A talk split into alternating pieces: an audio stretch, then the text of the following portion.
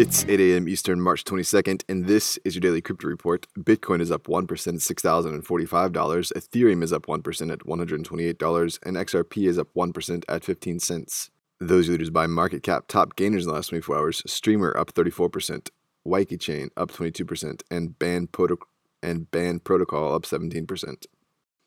Today's headlines BlockFi is raising interest rates on Bitcoin and Ether beginning April 1st. Users who hold 5 Bitcoin will now earn 6% annual percentage yield as compared to the current 3.6%.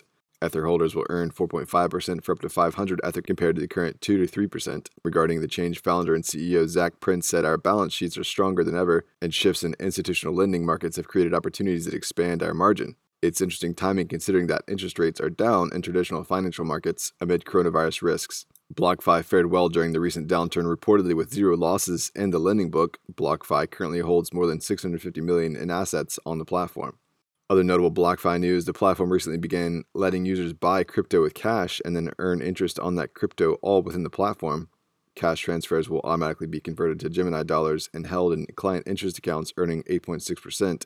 Silvergate Bank is supporting that move.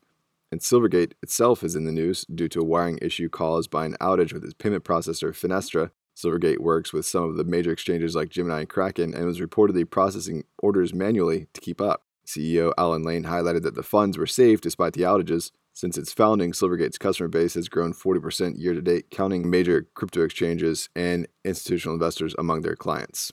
Well, those are the leading headlines today. Visit us at dailycryptoreport.io for sources and links. Find us on social media, add us to Alexa Flash Briefing, and listen to us everywhere else you podcast under Daily Crypto Report.